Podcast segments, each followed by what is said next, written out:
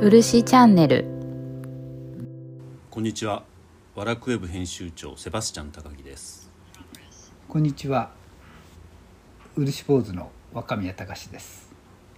一週間ぶりですね。はい。そうですね。若宮さんのそのあの坊主ぶりを見るのも一週間ぶりということで。そうですね。はい。ちょっと。夏休みをいただいてまして、はい。あの私のあ実家っていうか生まれたところが長野県のあの木曽なんですね。はい。で木曽に1週間ぐらい帰ってたんですけど、まあ、帰ってたって言っても,、もうもはや誰もいないのではい。貸し別荘を借りてそこにあのいたんですけれども木曽って漆器の割と名産地なんですそうですね。基礎はい塗りってありますので。はい、はい。ですから若宮さんとこう、まあ、知り合う前僕にとっての漆器、まあ、漆って基礎だったんですねそうですね。はい大きな産地ですからね。そうなんですよでもその基礎漆器ってその蒔絵とか、はい要は装飾するようなものではなくて、はい。割とこう赤とか黒とかはい。シンプルな器しかなかったものですから、はい。はい。だからそれが漆だと思ってたんですよねあ。で今回帰ってみてで基礎の漆ってずっと古くから続いてきていたものだと思ってたんですけど、はい。でよくよく調べたらなんか江戸の初期ぐらいに起こったものだったんですね。はい。はい。はでえ歴史がその江戸時代になると各藩が自分たちの工芸というか工業を。奨励するようになって、はい。はい。なので基礎っていうのもまああの尾張藩から奨励されて、はい。それで漆器を作り始めたっていうとこ。ろですねだからその前は多分木地師だったんでしょうね多分あの基本的にまあ人というかはい。ものすごい山深いところでで名木の産地なので当然生地はあったと思うんですけれどもそうですね。生地の産地ですよね。はい、っていうのが分かってだからはい漆器にもいろいろあるんだなっていうのを思いながらですね、はい。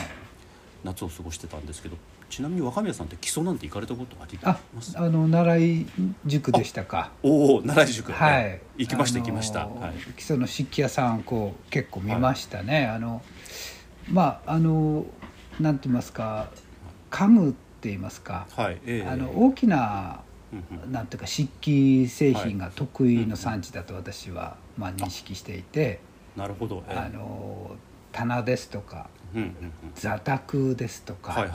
まあ、これに、まあ、吹き漆なりえ、うんうん。あの漆もいっぱいあるとこでしょうからうんうん。またはその、まあ、先ほどおっしゃったように無地の漆器はいえを、え。まあ、作ってる産地だなという、まあ、私の認識ではあるんですけど、だから面白いですよ。で同じ漆でもはい。やっぱり同じ日本でもはい、その各藩によって漆のイメージって全然違うんだなっていうのがね。え藩に育てられたというえか、うんうんうん。まあ、少し木曽も南の南木曽っていうところ行くと、はいええ。あのろくろろくろですよね。はいえまあ輪島でも、まあ、ここに頼むんだって特に大きな後継の大きなのはここに頼むんだっていうえはい。あのこともあったようですけれど、へえそうですか、い、はい、やだから私にとっての漆と多分若宮さんにとっての漆ってもともとは違ったんだろうなっていうのがすごく面白くて。ああそうですね。でそれが多分あの江戸時代まで江戸時代までっていうか特に江戸ですよね、はいはいはい。藩ごと300ぐらいの藩に分かれてはい。でその各藩が自分たちの特色を生かした工芸とか工業っていうのを奨励したので、はい。こんなに文化が多様になったんだろうなっていうことで。ああそれは歴史的に見るとそういうことなんでしょうねだから日本の工芸の多様性って多分江戸時代のあの藩制度にたなんだか端を発してるんだろうなっていうふうに。そうですね。一つのはい。国ですからね藩が。そうなんです。貿易みたいなものですよね。ですよね、はい。僕もだからその自分が育った基礎っていうところの漆って実はもっと古くからあるんだろうなと思ってたんですけど、はいはい。そしたら江戸初期からだったっはいはて、い。まあさらには一番発展したのはやっぱり江戸末期から明治だ。いや輪島にも似たような状況があると思いますね。もともとか。ら輪島には漆器はあったんでしょうけれど、やっぱりその一番発達したって言いますか、貿易品としてあのうん。船に乗せたっていうのは1700何十年ということですので、なるほど。まあ似てるのかもしれませんですね。今日本当はあの室町時代の話をあのする予定だったんですけれども、はいもういきなり輪島の話にはい、入ってるのでちょっとこのまま輪島の話を伺いたいなっていうふうに思うんですけれども、はいなんで輪島はその蒔絵みたいなものが発展したんでしょうね？蒔絵はですね発展は割と遅いんですね。あそうなんですか。はい、まああのなんて言いますかい加賀に殿様の蒔絵があったので、はい。まあ、加賀藩ですね。えっとまあ、これも江戸時代の話になりますけどその時に、うんまあうん職人さんが輪島に、えーうん来てそれを伝えただとかもう一つは会津の方からありますね。えあれは古いですもんね。そうですね。会津ははもうまた古いところですけど、はい。ここから蒔絵が伝わっただとか、まあ、そういうふうに、まあ、聞かれあ言わす言っていますので、えそうするとそういうような蒔絵が伝わる前の輪島っていうのは、はい。何かしら輪島塗りみたいな特色っていうのはあったんですか？うん、とその前ですと、あの過食の技術で言いますと、はい。沈金というあの、はい。金を沈めるというのみで掘ってはい。そこに、まあ、漆の例えばお重箱なんかをのみで掘って、はい。そこに漆を入れて金箔と接着させるという、はい。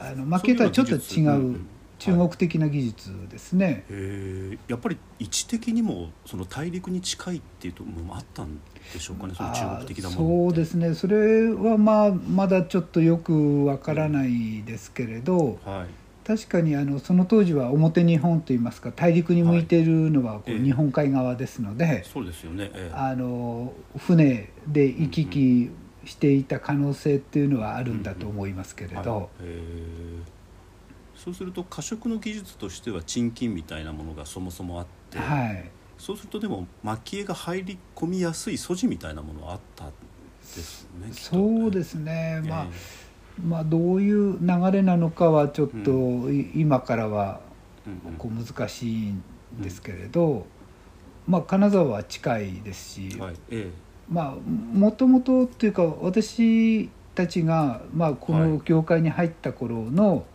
はい。えっと、先輩方の話ですけど、えっと、職人さんは、えはい。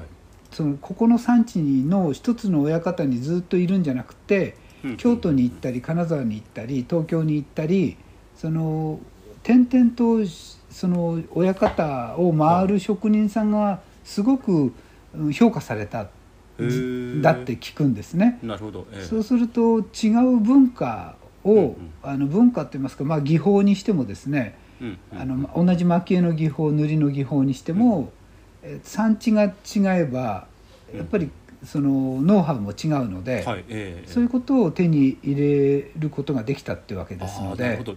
一つのじゃあ技術集団がはい、全国各地のこの漆の名産地というか、はいはい。に散らばってはい、でその技をまた持ち帰ってそうですね。で結果的に輪島っていうのがこれだけ漆漆芸に関しては、まあ、あの非常に高い技術を持つ集団になっていったっていうことなんでしょうかね。そうですね、うんあのまあ輪島がこれだけその日本国内でも高級漆器として有名になったっていうのは、あの輪島の隣町に門前町というところがありまして、そこえにえ総道宗の祖院というのがありまして、はい。あの祖院というのはもともと本山だったところで、えっと、今は鶴見の総持寺と福井の永平寺に分かれてはいますけれど、はい、その祖院がその能登のこんな端っこにあったんですね。へえ。あじゃあ曹洞宗の総院が能登にあったっていうことなんですね。はい。でへえ総道宗って修行の厳しいところで、そうですねはい。全国日本全国のうんお寺さんの、えっと、お坊さんはここに来て一旦修行をしなきゃいけないわけですね。でその時に、えっと、総道宗前にもお話しした通り横領機っていうのが必要になるわけですね。漆器を重ねてひはいはい一一セットにして持ち歩くってそうですね。いう横領機ですよね。はい、でそれでまあ托発だとか、はい。えっと、食事だとかっていんうんううん。ことを賄うための重機、大はい。大事な重機ですね、うんうん。それが漆塗りであって、うんでその場合にその地元の輪島でうん横領機を塗ってはい。そして、えっと、何年か後に自分のお寺さんに帰る時にその重機を持って帰る。そしてそこでまた注文を取っていく。はい。で、まあ、それと同時に赤い御前あのはい。えーっとまあ法事なんかでうんうん。使われますけれど、この、まあ、お寺さんの法事ってすごく重要な儀式ですのでなるほど。その赤い御前を注文していくなりっていうことで、えー寺から寺へと輪島塗っていうものが全国に伝わっていったっていうのはしあの言われてます。へえあじゃあ曹洞宗の広がりとともにっはいていう側面もあるっていうことなそうんでねですすね。禅宗では最も檀家さんが多いそうですよね宗派ですのであのあじゃああれですね先ほど若宮さんおっしゃっていたようにその技術技術者の方々がその技を持ち帰るとともにはい。その禅宗というか曹洞宗の広がりとかつながりによっても広がっていった。へそうですね、えまあ、そのおかげで、はい。あの大概の漆器産地っていうのはお殿様に使える産地城下町にあってそうですね。えまあ、例えば明治になるとえうんうんもう漆器の職人さんあまりいらなくなるわけですけれど、はいええまあ、そうなった時にも輪島っていうのは寺から寺のつなつながりがあったために、うん。なるほど。ええあのまあ、生き残るに安かったという側面があるというふうに言われてますね。じゃあ販路のネットワークが途切れなあそうかったそうですねっていうことなんですね。はいあとよく若宮さんおっしゃってるようのがあの輪島って主の問屋はいですか？はい、そうですね。はい、その方々の活躍もすごかったっていうふうに伺ったことがあるんですけれども、主屋っていう方々がいらっしゃって、えで先ほどのお寺さんとは別えに、うんあの湾工という、うんはい。まあ、積み立て方式の、うんうんえー、とお漆器を買う会を日本全国で作ってもらったわけですね。すごいシステムですそうよね。ですね。すごいですよね。で漆器店さん明治四十何年にも二百何十店っていうお店屋さんがあったようでして、輪島輪島にはい問屋さんがあってその人そその主屋っていうのは要は輪島ではい。漆の碗を作っている人たちからはい。漆の碗を仕入れてはい。で全国で販売する方々っていうえっとふうにまあ思っていいんでしょう。か仕入れっね。ていうとまあ問屋さん的ですけど、ええ。問屋というよりは主屋というのは、はいえっとまあ親方ということで、はい。えっと漆器を生産する大元なんですね。あ生産者のはい。大元なんですね。そうなんです。主っていうのは主ってはい。あのし資金力がまずないといけませんはい。し、え地域でも旦那さんえうん。的な方でないといけませんし、うんはい。でこういう方が輪島に200件もいたってことはすごいことへで、いやすごいですね。それはい、でまあ例えばその方にテリトリーっていうのはその当時から決まっていて、はいえあの例えば東北の何々地方はこの漆器店さんで九州の何々地方はこの漆器店さんでっていうふうに。え あへえ。でそれがうん。組合にこう決められていて。そういうことは200何軒の主屋さんたちがそれぞれ全国でテテリトリーを持ってて。そうですそうです。その東北のなんとか地方っていうのはこの主屋さんはいはいっていうふうな割り当てがもうあったっあていう。そうなんです。しかもその当時から台湾にも行ってたし中国にも行ってたっていう ことがもう書いてあるんですよ。すごい話ですねすごい。あんまり知られてないですね。そうですね。あまえり知られてませんし、そのえワ行なんていうそのシステムですね、まあ、クレジットの始まりみたいなものでえ例えばつまり地方のなんとかの地方はがい漆のお椀を買うために購入するために、はい。要はあのみんなでかき集めたっていうようなことなんあですそうあのかき集めるといいますか例えば、はえっと、漆器店さんが主屋さんがですね、弟子を連れて、えええっと、東北に行きますと行くと泊まる旅館って決まってるじゃないですか。はい。決まってますね。でその旅館の、うん。まあ、主の方々がうん。10人こう、まあ、集めてくださいと、はい。ええこう組む人たちを。うんうん。そうすると、えっと、例えば、えー月に1万円ずつ10人から集めて1年間すると120万円くらい集まるわけですよね。はい。えええ。でそのお金を、まあ、宴席で、えっと、くじ引きをするなり、何なりをするなりしてその、誰が落とすか決めるわけですね。でその人が例えばあのお家に法事が何年後にあるとすれば、その祖父の掃除のあの法事のために、はい。えっと、赤い御前を揃えたいっていうまあ御前が多かったんです、あの特に御前です。あの冠婚葬祭で使うためのはい。御前ですね、これを注文していくわけですね。へえでそれが全国にあった。はい、全国にこういうシステムがあったわけでそれがまあもう一つ大きく輪島塗が全国に広かった理由とも言えます。でもそれが生産者の大元っていうのがすごいですよね。そうですね。あのこの方々が、まあ、あのたくさんの職人さんを抱えていて、えっと、統括をしてらっしゃって、うんはいええ。そしてその、えっと、注文主っていう方は、その地域でも、まあ、旦那衆っていう方なので、はいえええまあ、あのその旦那衆と宴席でちゃんとお遊びまでできるような人じゃないとまずいわけですね。ええ。要するに歌いそうですね。歌いを歌えたり三味線を弾けたり、はいえまあ、和歌を読んだりとかまあ、こういうそのお付き合いとお遊びができるような方がその輪島に28軒くらいいてでこの方々は農繁期を終えると旅に出て雪が降る前に帰ってきたええらしいのでええそうすると日本全国に毎年出てって、ええっと、毎年その日本全国の新しい情報を輪島に伝えていけるわけですね。あーなる。ほど。じゃあ全国の文化っていうのも輪島には集積していったっていうことそうなんですね。いうことになりますね。そうすると多分トレンドみたいなものあも分かるでしょうから。通りですね。でそれに合わせてまた漆器を作ってみたいな。はい。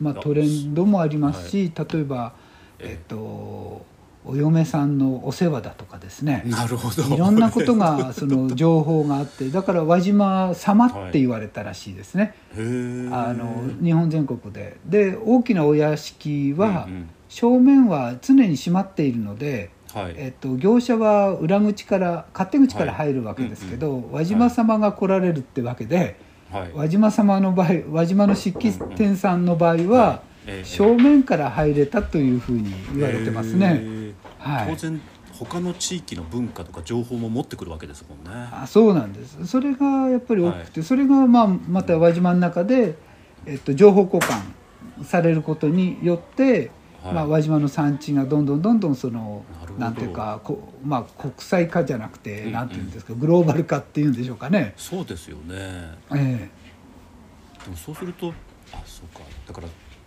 なんというか技とか技術とかはい。ものだけじゃなくて、そういうような販売のシステムとかネットワークっていうものが輪島を一大生産地に押し上げたっていう考え方もできるということあそうですね。そしてその旦那衆っていう方は、その情報をすごく大事にしたわけですね、へえその輪島様が来られて、うん。そのお話しする内容ですね、うんうん。うん、まあ嫁さんの話もそうでしょうけど今、んうん。どういうことが行われているとか、まあ、どういうのが流行ってるとかですね、うんうん。そういう情報網でもあったわけですね。へえなるほど。そうすると江戸期に輪島で作られた漆器の化色の様子とかそういうのを見るとはい。なんかその江戸時代の文化みたいなのも見えてきそうですね。あそうですね。ちょっと見てみたいなすごく面白いシステムでよく考えられてるなっていうふうに思いますね。それっていつぐらいまでその主屋さんっていうのはあったんですか？主屋さんは今でもあります。今何軒ぐらいちなみに、えーっとまあ組合の登録では100ちょっとですね。そうですか、はい。じゃあかなりの数まだ残っているね。残ってますけれど、ええ。まああのまあ高齢化というのもありますので、うんうんえーなかなかそのこう活発に動いてるところはそんなにたくさんないかもしれません。いやでもあのいきなり今日輪島の話に、はい、本来であれば何でしょう蒔絵の歴史っていうことで室町の話をのあそうですね。ねはいしようかって言ってたんですけどすっかりなんで輪島がこんなに一大漆の一大産地一大一大産地？そうですね。高級漆器の産地として有名になりましたですから、あそれってやっぱりそういうような、まあ、秘密みたいなものがあるんですね。そうですね。やっぱりはい。歴史っていうのがあるからこそこう,、うんうん。こうなったというところがあると思いますね。若宮さんって主屋の歴史みたいなものも調べたことって終わりなんですか？まあ、あの私自身が調べたというよりは、はい。い、ろんな先輩方のお話を聞いたり、ええまああのまあ、輪島でも調べてる方々がいらっしゃったりしますので、うん。まあ、美術館でもいろいろその、まあ、主屋のお香について調べて、調べた論文が出てましたりえはい。そういうのをまあ読んだりしてますので。なるほど。ねでも意外とそうすると今の我々が考える輪島塗みたいなものの成立っていうのはやっぱり江戸時代みたいな感じなんですかね？そうですね。あの、まあまあそうですね、まあ、成立はそうでしょうし、うん。えっと、もっと言うとその、ん。えっと、戦後の百貨店催事で輪島塗が売れるようになってからの輪島塗のイメージ感がうん。一般的には強いと思いまあーなす。そうすると輪輪島、まあ、これこの先の話になると思うんですけど、はい。輪島塗のイメージって何回かこう漆器のように塗り直されてるみたいな感じですね。まあ、あのおっしゃる通りで、ええ。私が、えっと、若い頃ですからうん3040年ほど前に東京行って、えっうと、お客さんのところ行って輪島から来ましたっていうと、うんうん。あの輪島ってあの宇和島のこと四国のでしょとかですね、まだ輪島塗りっていうのはそれほどその有名じゃなかったんか。ですよ。あのところが百貨店さんなん。かうんうんのこう催事によって輪島塗りっていうものがどんどん有名になってあと教科書にもですねうん。日本中の教科書の約小学校4年生の4割はい。の伝統工芸を勉強するところではい。輪島塗りっていうものを勉強するようになっていいましたり、まあ、そういういろんな経緯があってその輪島塗りイメージっていうのはついてきてるんだと思うんですね。あーでも確かに僕も輪島塗りって今どういうものって言われるとなんとなくきらびやかな漆器っていうようなイメージしかないですけど多分そういうようなイメージっていうのも今若宮さんおっしゃってるような百貨店の催事によってつけられたのかもしれないですね。そうですね。あの、ええ。高度成長の時のイメージっていうのはすごくあの量も大きいですしうんうんうんあの生産量もその時は多多いですしあの高度成長してますので、輪島の産地も大きくあの成長成長しているというか別の意味で成長してますので。あのそういうイメージうん。高級な漆器というイメージとかその、まあ、漆器はもともと高級ですけど、うん。うん。蒔絵できらびやかっていうのは特にその高度成長には大きいと思いますね。確かにこんだけきらびやかな蒔絵で加色された漆器をはい。一般の方が普段使いできるようになったって戦後のことですもんね。あ。おっしゃる通りで歴史を長い歴史見ても、これだけ本物の純金の蒔絵を施したものをうん。庶民が使った歴史っていうのは、多分その高度成長以外に、まあ、バブルも含めて、はい、ええまあ、それ以外にないと私は思うんですね。え。なるほど。だからほんの4 5 0年の話だと。あおっしゃる通りです。あの私の認識でははい。間違ってるって怒られるかもしれませんけれど、えええええあの当時の庶民の認識とは全く、え違いますね。違うと思います。江戸時代。なるほど。これ多分あれですね。江戸期に入っての多分蒔絵とか漆の歴史の話ってはい。大きく2つに分かれていくんじゃないかなっていうふうに思っていて、はい。要は殿様系のはいはい。漆と、はい。庶民の中でも、まあ、あのアッパー階級の、まあ、アッパー層の庶民がようやく使えたような漆器ってのもあったと思っていて、はいはい。でその2つに分かれると思うんですけどその私たちが今輪島塗りっていうふうに思ってるききらびやかに加色されたものって、ほんの一部の人ですよね使えたの。そうですね。あの私よく言われたの教わったのは、うん平安時代は公家様だけのもので、漆器がですね、はい。で鎌倉になって武家のものにようやくなって、そして江戸時代になって庶民のものになったっていうふうに言われてはいますけれど、ええ。庶民と言ってもうん。自分今の私の自分の庶民感ではなくて、ないですね。全然レベルが違う庶民なんですね。うですよね、えまあ、ほとんど江戸時代ほとんどの日本人が農民なわけで。でそんな中の本当にもうごくごく一部のうん方々特権階級の方々ですね、はそんな方の漆器であったと思うんですね。なるほど。だからそういうような認識もちょっとあの我々ないのではいみんながみんなあの輪島塗を使ってきたみたいなイメージですけどはいはい。いやそうじゃない。でもある意味ちょっと幸せなことではありますよね。あそうですね。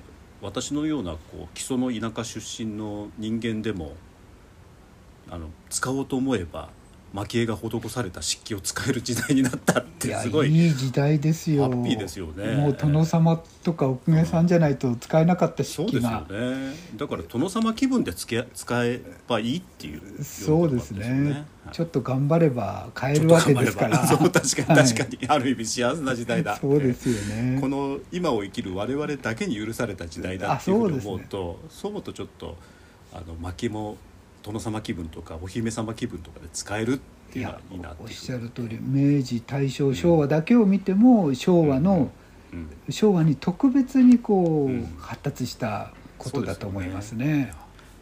いやすっかりあの輪島談義で今日は本当ですね。え終わってしまって 私のせいなんですけど終わってしまったんですけど次回は必ずや 室町時代から。室町なかなか多分でも室町ってやっぱり一つの蒔絵文化の到達点というか頂点でもあそうですりますよね。ね。まあ、技術的にも衣装的にも、はい。もうあのん。蒔絵のなんていうか、は派閥って言いますか、はい。ええ。そういうのも出てき,、うん。きましたり。うん。ですからとてもその成熟した時代だと思いますね。じゃあ今日は夏休み明けっていうことでちょっと雑談で 終始してしまって申し訳ないんですけれども,、とんでもございませんはい、次回はぜひはい室町ということでよろしくお願いします。こちらこそよろしくお願いいたしじゃます。あ若宮さんありがとうございました。あこちらこそありがとうございました。